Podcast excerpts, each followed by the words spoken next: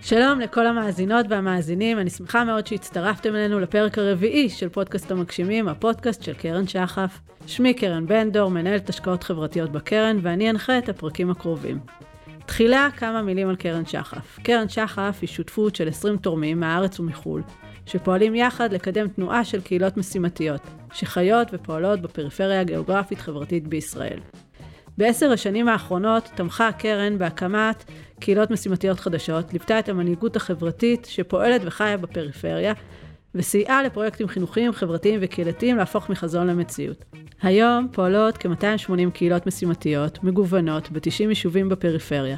יש קהילות חילוניות ודתיות, יש בוגרי תנועות נוער, קהילות בחברה הבדואית, הערבית ועוד ועוד. המשותף לכולן הוא החיים בעיר וביחד כקהילה. חברי הקהילות חיים במקום, לא רק לתקופה קצרה או רק לפרויקט ספציפי, ופועלים יחד לקדם שינוי חברתי ולהשפיע על הסביבה שבה הם חיים. לאחר עשור של פעילות החלטנו בקרן שחף לשתף בסיפורים וביוזמות מיוחדות שזכינו לפגוש וללוות. בפרקים השונים נפגוש חברות וחברי קהילות שישתפו אותנו במסע שלהם בהובלת שינוי חברתי. בפרק הנוכחי נדבר על יהדות, תרבות, קהילה, ישראליות וגם קצת על משאבים. בספרו "חזרה בלי תשובה" כותב מיכה גודמן, התסיסה הציונית חוללה מהפכה, החלום התגשם, המדינה קמה, ובהמשך גם החלה לשגשג. בחלוף הזמן, ישראלים דתיים נעשו לבעלים הבלעדיים של הקוטב האחד, הקשר עם העבר. ישראלים חילוניים נעשו לבעלים הבלעדיים של הקוטב האחר, המרד בעבר. עם הזמן הלכו והתמעטו הישראלים המחזיקים בתודעתם את שני המרכיבים גם יחד. בפרק הקרוב נפגוש את מי שגם היום מחזיקים בתודעתם את שני המרכיבים ומבקשים לחזק את היהדות הישראלית. לטובת העניין נארח היום שניים, ערן שפיר, ראש אגף קהילה וזהות יהודית במדרשה החלוץ, באורנים, ונעמי קרן, מובילה קהילתית, קהילת כנפי רוח של ארגון החלוץ. האזנה מהנה.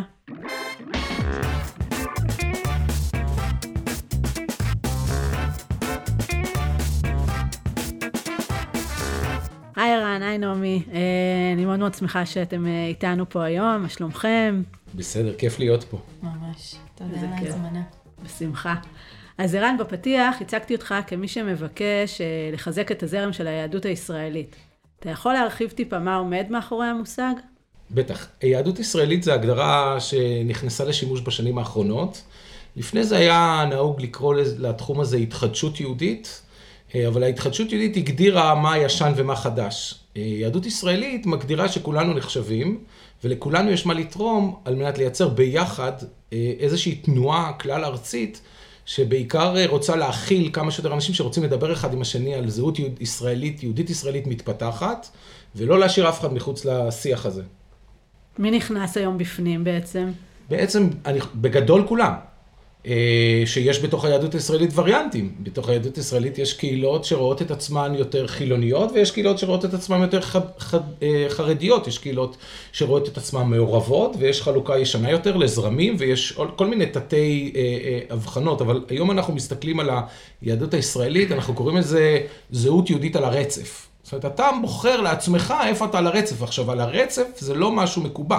אתה יכול נוסח תפילה להיות על רצף אחד, ומנהגים ומסורות ומצוות על רקע שני, ולעשות דברים על רקע שלישי. זאת אומרת, זה מרחב הרבה יותר רחב, שמזמן הרבה יותר קולות, גם לאנשים להתבטא וגם לאנשים לשמוע. ואיך זה מדבר עם יהדות שהיא מחוץ לגבולות המדינה? אז כשאנחנו מגדירים קהילות יהודיות ישראליות, אחד מישיבת המרכיבים שלנו זה קשר עם יהדות התפוצות. בעצם אנחנו חושבים שאחד המעשים של הדור שלנו זה קצת לתקן את המתח שבין גלות לגאולה. יצאנו לגלות לפני אלפיים שנה, והגאולה נעשתה שחזרנו לארץ הציונות. אני חושב שהיום הגאולה היא משהו הרבה יותר רחב. גם היהודים שנמצאים בחו"ל ומקיימים אורח חיים יהודי ומרגישים אזרחים של המדינות שלהם, אבל עדיין מזדהים גם עם היהדות וגם עם ישראל, הם חלק מאותה התפיסה שלנו, של היהדות המתפתחת. אצלנו יש לזה כלים שונים, יש לנו הרבה יותר דגש על העברית, המוזיקה שלנו, העובדה שאנחנו חיים במדינה, אה, במדינה יהודית דמוקרטית שבה ללוח השנה העברי יש נוכחות בחגים, יש נוכחות במרחב הציבורי, יש נוכחות בלימודים, בבתי הספר. אה, דרך אגב, זאת השאלה לגבי הציבור הלא יהודי. זאת אומרת, היהדות הישראלית היא, היא נכון שהפרקטיקה של הקבלות שבת וחגים זה פרקטיקה יהודית ולכל מסורת דת ותרבות יש לה את שלה, אבל היא לא יכולה לא לקחת בחשבון את החיים המשותפים במרחבים שלנו. זאת אומרת, אי אפשר להיסגר בדלת אמותינו. אם, אם, אם אפשר להוסיף עוד משפט, אז היהדות בעצם מקיימת שני מתחים עצומים. מתח אוניברסלי ומתח לאומי. המתח האוניברסלי זה שהיהדות יש לה מה להגיד לכולם והיא בשיח עם כולם ולאורך הדורות היא התפתחה דרך המפגש עם תרבויות שונות. ספחה דברים אליה, אה, התעשרה יותר ותרמה דברים לתרבויות האחרות. יש לה גם פן לאומי. הפן לאומי שהוא יותר פרטיקולרי, הוא יותר קשור ל... וזה מתח שאנחנו צריכים לשמור אותו כל הזמן. אוקיי, okay, ובעצם עם איזה פרקטיקות אתם עובדים? איך מקדמים uh, היום uh, יהדות ישראלית במרחב? אז אני חושב שעל רגל אחת אפשר להגיד על שלושה מהלכים או מאמצים. אחד, זה הכשרת מנהיגות. מנהיגות נשית וגברית על כל הרצף האמוני, שרוצ... שמבינה שהיא רוצה לקחת את זה כמשימת חייה. הכשרת מנהיגות באה לידי ביטוי בתוכניות שאנחנו עושים, כמו אה, תוכנית אה, להכשרת מנהיגות קהילתית צעירה שנקראת שערים, תוכנית שהתחילה השנה במדרשה ברונים, אבל היא מתבססת על תוכניות של שנים עברו.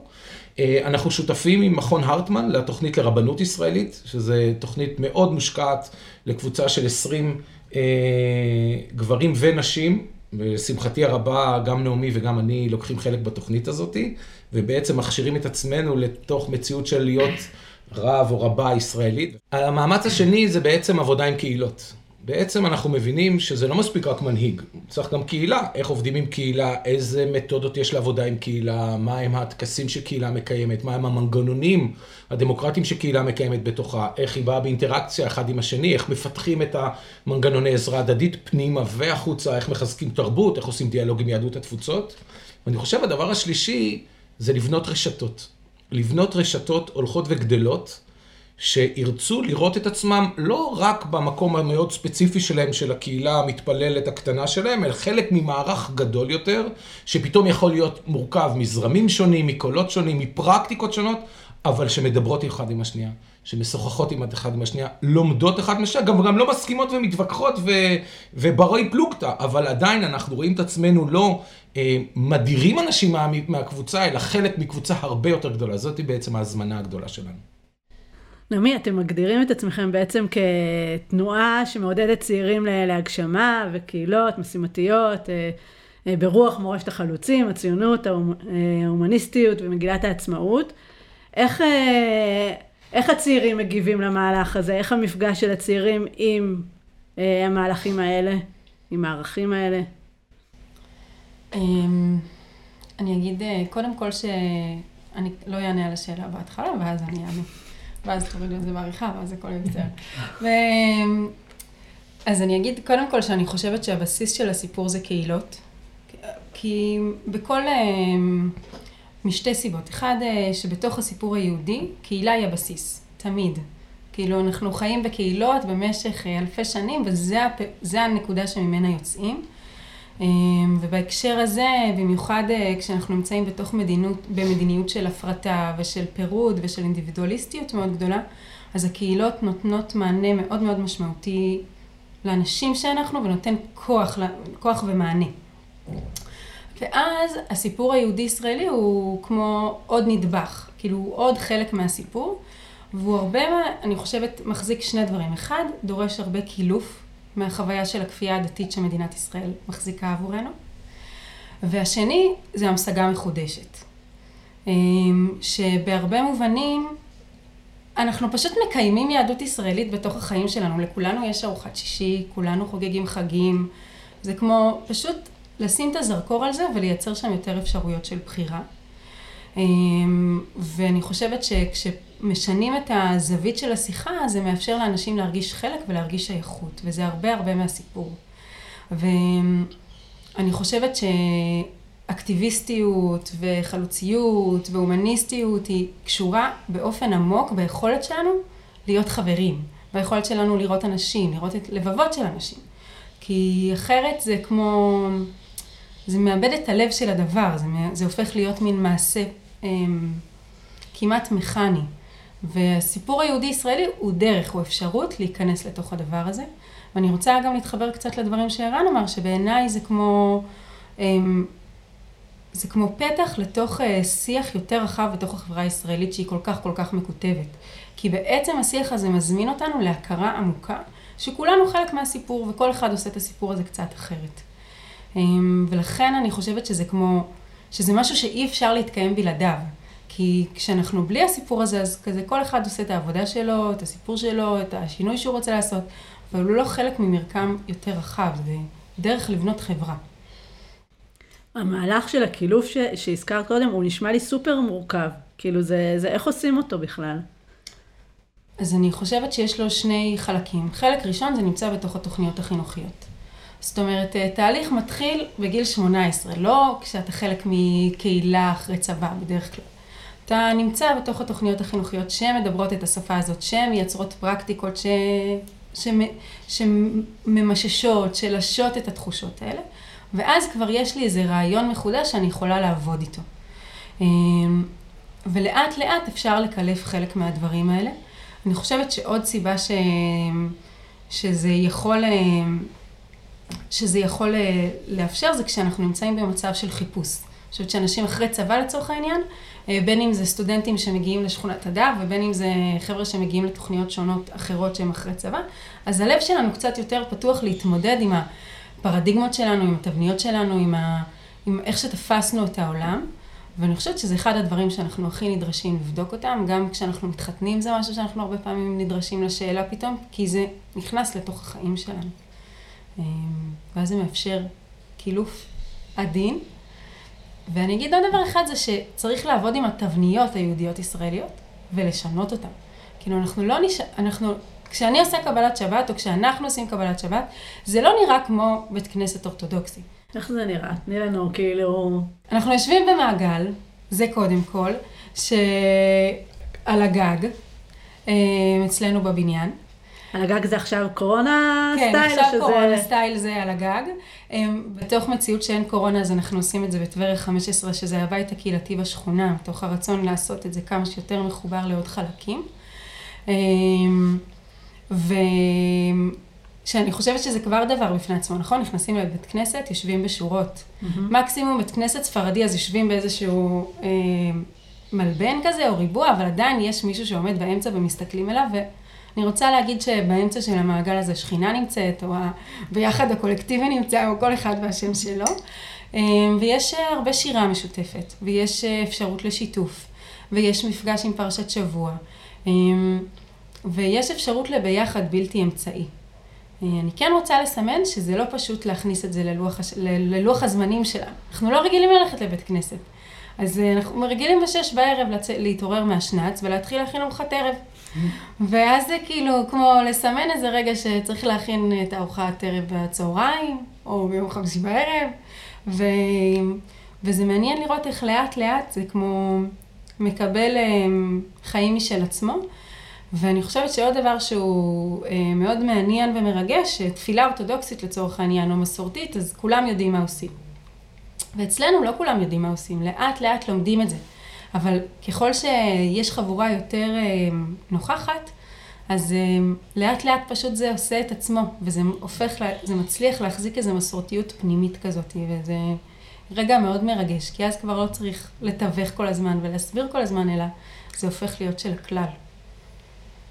כמה קהילות היום יש אצלכם שאתם מרגישים שהן כאילו תחת אה, באמת מה שאתם מתארים פה? אמ, אני לא יודעת לענות על השאלה הזאת מספיק. אני חושב שקהילות צעירות שקשורות למעגל, יש כמה מעגלים, צריך לקחת בחשבון. המעגל המיידי של קהילות צעירות, משהו כמו בין חמש לעשר קהילות צעירות, שצמחו בתוך המסלולים ההתפתחותיים של המדרשה והחלוץ. אנחנו בקשר עם עוד משהו כמו 15-20 קהילות. שהן במעגל רחב יותר, שמשתתפות איתנו בתוכניות השונות. למשל, אחת התוכנית שקיימת, אחת התוכניות שקיימת כבר מעל עשור, תוכנית שנקראת עמיתי קהילה, שמפגישה פעם בשבועיים מובילים ומובילות קהילתיות למפגש של שלוש שעות, שבו גם לומדים ביחד וגם חולקים את הפרקטיקות וגם אה, אה, לומדים ביחד דברים חדשים. אה, והמעגל השלישי זה עם השותפים שאנחנו יוצרים בדרך, עם הרשתות שאנחנו מנסים לבנות ביחד עם השותפים.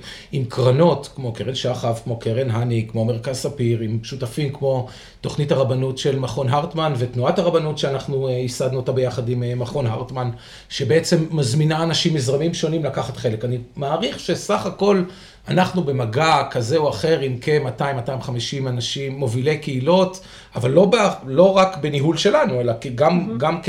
לפי שלושת המעגלים, גם כמובילים תהליכים, גם כשותפים לתהליכים וגם כמאיצים תהליכים, תורמים תהליכים. אתמול, אה, ביום שלישי, אה, השתתף, אה, קיימנו כנס מאוד מעניין בעקבות מיפוי שעשינו בשנה האחרונה, שגם קרן שחף, גם קרן, גם את הצגת. שבעצם שאלנו את עצמנו, אם אנחנו רוצים לראות בעשור הקרוב 500 קהילות יהודיות ישראליות צומחות, מה הם המרחבים, מה הם המקומות, מה הם קרי הגידול שקהילות כאלה יכולות לצמוח, ועשינו מיפוי די גדול אה, שכתב אותו רגב בן דוד, חבר ושותף שלנו, ובעצם אה, הצגנו את זה בכנס אה, שהיו מעל 91 משתתפים, וזה אמור לעשות עוד גלים, כי אנחנו חושבים שהשפה הזאת חייבת להיות שפה שיותר משתמשים בה. אז אני אגיד שהיה מאוד מעניין. יש לי שם איזה פינה לסגור עם איזה מישהי שאני צריכה ללכת לעשות לזה המשך עבודה, אבל... ובתוך העבודה הזאת, מה, מה האתגרים שאתם חווים בעצם? אני חושב שאני אגיד שני אתגרים, אה, ככה קצרים. אתגר אחד, אמ, לעשות את המעבר בין הנוסח תפילה שלי לבין היותי חלק מקהילה רחבה יותר. אני חושב שפעם, בעיקר, ב... בעיקר מהירושה שלנו מיהדות הגולה, שכל אחד היה מחולק לקהילה ולקהילות ולתתי קהילות ולנוסחים שונים, אני לא חושב שזה צריך להתבטל, אבל זה בסדר שיהיו אנשים שיתפללו בנוסח אה, ספרדי, אשכנזי, חסידי, חילוני, חלוצי, אבל הם לא יראו את, את עצם זה שמתפללים בנוסח מסוים כקהילת ההתייחסות שלהם.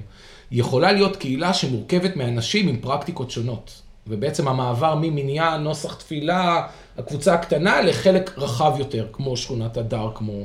ואנחנו מפתחים מודלים אה, כיום בחיפה ובמטה אשר, מועצה אזורית מטה אשר, שאנחנו מקווים להגדיל אותם למרחבים אחרים, שאנחנו קוראים לזה ecosystem ישראלי. בעצם איך מסתכלים על מרחב אורבני או מרחב אה, אזורי, כמרחב שחי ופועל עם קהילות, עם זהות ותרבות יהודית ישראלית.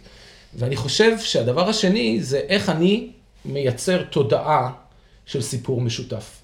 אני חושב שאחד הציטוטים שאני נוהג להביא אה, מהרב אה, ג'ונתן סאק, שנפטר לפני חודש וחצי, שהיה הרב הראשי של יהדות בריטניה, הוא אמר שהיהודים הם לא עם שיש לו סיפור, הם סיפור שיש לו עם. והסיפור הקולקטיבי שלנו, וההבנה שהסיפור שלי הוא הרבה יותר רחב, שאני חלק מסיפור שהוא הרבה יותר גדול מהיום-יום שלי, ויש לי גם מה לתרום לסיפור הזה. זה לא סיפור שמספרים לי ואני ילד קטן או ילדה קטנה ששומעת את הסיפור וממשיכה הלאה לספר את אותו סיפור שסיפרו לי לילדים שלי ולנכדים שלי, אלא אנחנו, הזמנה היא להיות חלק מהסיפור שהוא לא רק מסופר, הוא גם נכתב, ואנחנו אלה שכותבים אותו. בגדול אנחנו רואים שיש ארבעה סוגי אנשים, יש אדישי תרבות, נשאי תרבות, צרכני תרבות ובנאי תרבות. אני חושב שבהקשר הזה אנחנו רוצים לעבוד עם עם כל הרבדים, אבל בעיקר עם אותם אנשים שהם בנאי תרבות, שרואים את התפקיד שלהם להיות אלה שמוסיפים את הקומה הנוספת לבית של הזהות, וזאתי הזהות היהודית-ישראלית שאנחנו קוראים לה. רק בכוכבית, מה זה, אה, רגע, השני? היה אדישי תרבות, את זה אני מבינה. אדישי תרבות זה אנשים שסבבה, חג, לא עושה לי את זה, וזה בסדר. חנוכה נראה, יאללה, לא עושה לי את זה, יום כיפור. נשאי תרבות, נשאי תרבות. נשאי תרבות, זה אנשים שהם מעבירים את הזה הלאה, אבל הם לא... הם לא, הם לא עושים עם זה יותר מדי, כמו בקורונה. אני מעביר את החיידק, אני לא, זה לא משפיע עליי. צרכני תרבות, אני בא לקבלות שבת, אני עושה פעילות, אבל אני עושה את הפעילות הזאת, אני לא מייצר דברים חדשים, אני פשוט פרטיסיפנט, אני משתתף. כן. והרמה הרביעית, בנאי תרבות, זה אותם אנשים, אותו מעגל ראשון שדיברנו על מנהיגות. קהילתית, שיהיו אלה שיבנו בתים חדשים וקהילות חדשות ונוסחים חדשים. נעמי אה, הפיקה אה, ביום כיפור האחרון מחזור מקסים של יום הכיפורים, שלוקח מתרבות, התרבות העתיקה שלנו עם, עם דברים אה, חדשים ושזרה אותם ביחד ובעצם הציגה איזה בית, בנתה לאנשים בית ליום כיפור שהם יכולים להרגיש בו בבית. ואלו הבנאי תרבות שאנחנו מכוונים אליהם גם. אני רוצה להגיד מבחינת השאלה האתגרים, קודם כל אני רוצה להגיד שקורונה עכשיו, ואנחנו, העבודה שלנו זה להתקהל. זה נורא קשה. התקהלתם בזום אבל, נכון? אמ, תקופה. תקופה התקהלנו בזום, אה, בגלל שאנחנו לוקאלים, אז לפעמים היינו מתקהלים פיזית פשוט בחוץ, אבל ברגע שהחורף הגיע זה מאוד מאוד מקשה על ההתקהלות. אה, ואני חושבת שאחד הדברים שהקורונה מאוד מזמנת לגלות זה כמה שקהילה זה דבר הכרחי. אה, כאילו כמה זה שומר על השפיות ועל הלב ועל האפשרות שלה להיות ביחד. הייתה הרחבה בעקבות הקורונה? כאילו זיהיתם אה, עוד אנשים שחיפשו דרך להיות חלק? כן. אני הרגשתי שבסגרים, אז אה, אנשים יותר פתוחים לדברים שמגיעים, פשוט כי, כי יש כל כך צורך במפגש. אה, גם העומס של החיים יורד, כי אנחנו בבית, וגם אה, פשוט אה, אנחנו אנשים, אנחנו זקוקים ממש לחברה. וזה היה, אה, זה החזיק גם אפשרות, אבל זה היה מאוד מאוד לוקאלי. זאת אומרת, ומאוד מאוד תלוי במזג האוויר. עכשיו חורף ומאוד מאוד קשה. מאוד קשה להתקהל. אנשים מפחדים להיכנס לבתים של אנשים אחרים, זה דבר מאוד מאוד... ציוד חדשה. ממש. שבה אתה, במקום לפתוח את הדלת כמו שאתה רגיל וללכת לשכנים, אתה כאילו חושב עשר פעמים ועומד במפתן של הזה.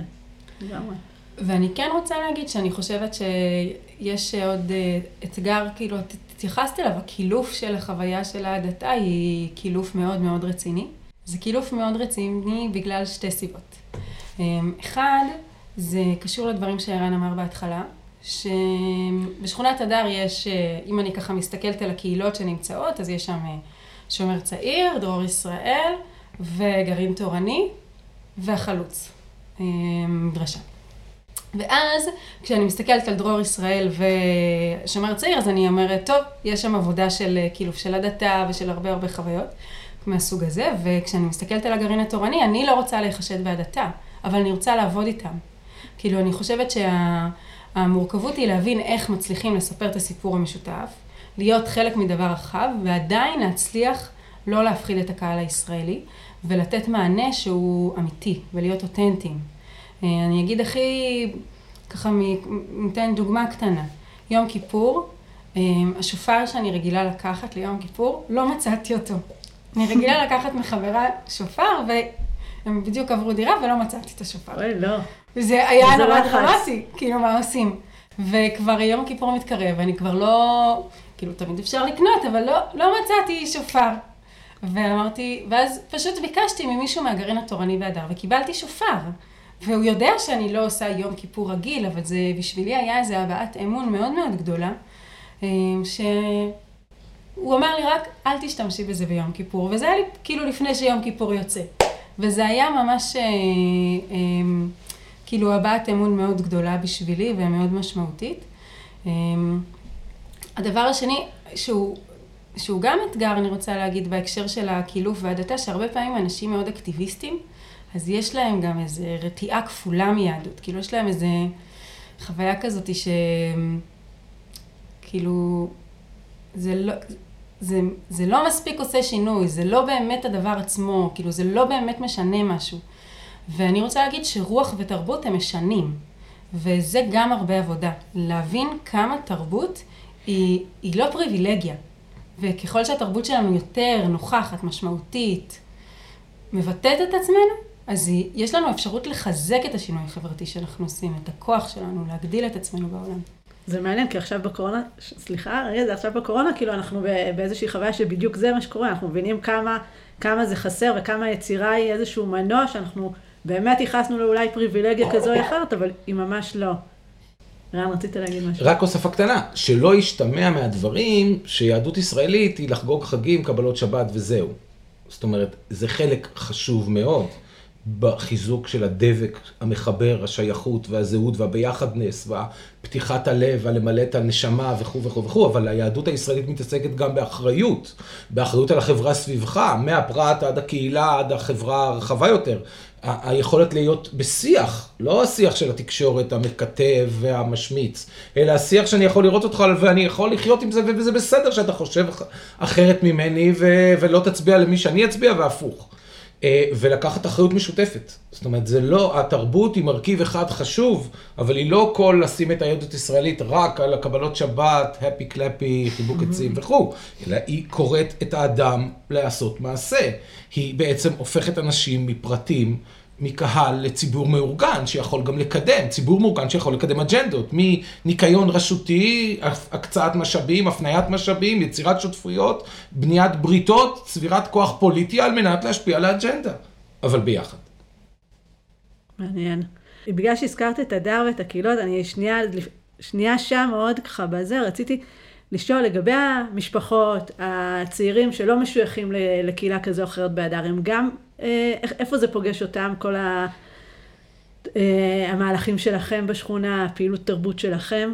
אני רוצה להגיד שאנחנו בעיקר, בעיקר, בעיקר עובדים מי שלא משויכים. זאת אומרת, אני חושבת שהרבה פעמים הסיפור של הקהילות זה שהם עונים לעצמם על הצרכים האלה. והעבודה באמת היא עם מי שמגיע לשכונה. אה, זה נותן גם פלטפורמה של שייכות וגם גם נותן פלטפורמה של משמעות, וגם אנשים שונים מוצאים את עצמם במקומות שונים. זאת אומרת, אמ, אפשר להגיע לחגים, אפשר להגיע לבית מדרש, אפשר להגיע, לא יודעת, אה, עכשיו בדיוק הייתה פעילות אה, אה, סביב זקנים, שככה יש תופעה מאוד מאוד לא נעימה של אנשים שפשוט מתים בדירות שלהם ואף אחד לא יודע. אז זה גם פעולה שקורית. אני מאוד מצטרפת לדברים של ערן, ש... כשאנחנו לא מדברים לצורך העניין בהדר עם התושבים אה, דוברי הרוסית, או עם התושבים דוברי הערבית, אה, אז אנחנו מפספסים חלק מהסיפור. כאילו, הפעולה שהיא פעולה של חסד, של אחריות, של, אה, של פעולה שעובדת בכל הרבדים, אז זה באמת הופך להיות לא מספיק עמוק, וגם אני חושבת שזה, בגלל זה זה חלק מקהילת חיים. קהילת חיים נוגעת בכל הרבדים. היא נוגעת מכזה הכי תרבות, ועד למי שחולה, ומי ש... לא יודעת. כן, נראה לי ברור. כן. בואו נחזור שנייה לאג'נדות ול, ולעבודה, כאילו, איפה, איפה אתם מרגישים מתוך העבודה שלכם את, את מקבלי ההחלטות? אתם מרגישים שיש שם פתיחות ל... ל גם לא, כאילו לתרבות ישראלית? אה, אני אגיד אה, שלנו ב... נראה לי בשנתיים האחרונות אז יש את אה, מעגל ההתחדשות היהודית שנמצאים בו כל מי שמובילים מרחבים של יהדות ישראלית בחיפה. אני חושבת שיש, שיש לזה שתי שכבות, כאילו מצד אחד יש פתיחות ויש רצון וגם אה, בעבודה הפשוטה בתוך הרשות, אה, זאת אומרת עם אה, המתנסים, עם מי שנמצא בתוך השכונה, אז יש היענות ורצון. אני חושבת שכשזה מגיע לעירייה זה מתחיל להחזיק פוליטיקות יותר מורכבות, במיוחד בכל מה שאנחנו רואים בכל התמיכות שהן יותר תמיכות לגרעינים תורניים, או, ל, או לא רק לגרעינים, פשוט לתרבות תורנית, ואז אנחנו לא נחשבים שם ולא נספרים. שם יש אולי מורכבות מאוד גדולה. אני כן חושבת שהמעגל התחדשות יהודית אה, כן מייצר איזשהו שינוי או איזושהי פלטפורמה שהיא מאוד משמעותית. אפשר לראות את זה נגיד בתיקון שבועות, שלצורך העניין אה, גרם לזה שהגיע הרבה מאוד כסף לתיקון שבועות אחרי כמה שנים טובות שלא היה לזה כסף. וזו תרבות יהודית ישראלית שהיא לא בהכרח שומרת שבת, היא גם, אבל היא לא רק. אמ, אז זה ככה דוגמה קטנה למשהו שהעירייה תמכה בו. ואיך זה קרה? איך בעצם נוצר השינוי? אז אה, דובי חיון אה, היה סגן ראש העיר של עינת קליש והיה אחראי על התרבות והוא מאוד מאוד קידם את זה. אמ, עכשיו הוא כבר לא, ואנחנו בדיוק בתהליכים של אה, בנייה של שולחן עגול שלא תלוי בדמות כזאת או אחרת, אלא בתקשורת יותר משמעותית, אינטנסיבית עם הרשות. אה, ושקשור לבנייה של כוח פוליטי משותף. אה, זה ממש אה, נבנה בימים אלה. רשויות אחרות. אז אחד המודלים שאנחנו מפתחים, אמרתי בתחילת דבריי, מודל שאנחנו קוראים לו אקוסיסטם ישראלי, שמנסה לראות איך מרחב אורבני או מרחב כפרי, בשיתוף עם הרשות המקומית, קהילות, פרויקטים, תוכניות, בתי ספר, חינוך פורמלי, בלתי פורמלי, תנועות נוער, פועל ביחד. אנחנו מפעילים את הפרויקט הזה בשכונת הדר ובמועצה אזורית מטה אשר, בשיתוף פעולה עם הרשות המקומית, עם המתנ"ס המקומי, יש לנו בעלי תפקידים שעוזרים כדי לייצר את החיבורים האלה, כדי לקדם את האג'נדות האלה. במועצה אזורית לכאורה זה יותר פשוט, כי יש לך כבר קהילות.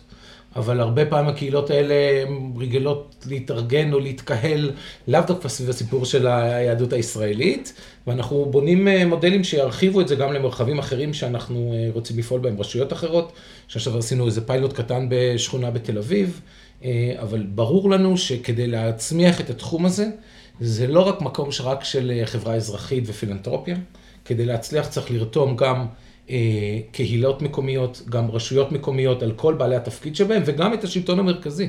הרבה מהמשאבים שיכולים להיות מושקעים בדבר הזה, מגיעים מהשלטון המרכזי, מתקציבי המדינה. אנחנו פועלים עם שלושה תקנות שאמורות אה, אה, לאפשר למעשה הקהילתי להיות, להיות נוכח, להתחזק ולגדול ולצמוח. גם תקנת גרעינים מסנתיים, גם תקנת ראשי קהילה לא אורתודוקסים וגם תקנה של רבנות אזורית.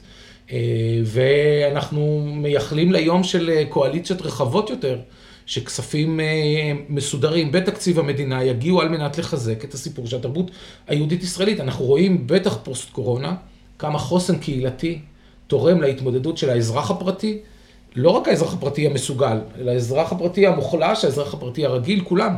ואני חושב שאנחנו הולכים לכיוון הזה. מה, אני אשאל שתי שאלות, כזה, מה, גם מה החסמים וגם מה תמונת העתיד הרצויה בהקשר הזה, מבחינתכם. כאילו, יכול להיות שוויון בסוף? חייב. העולם, הטבע, הטבע, הטבע שואף לאיזון ולשוויון, אז כאילו, אם אני הולך לפי התיאוריות האלה, אז ברור שכן.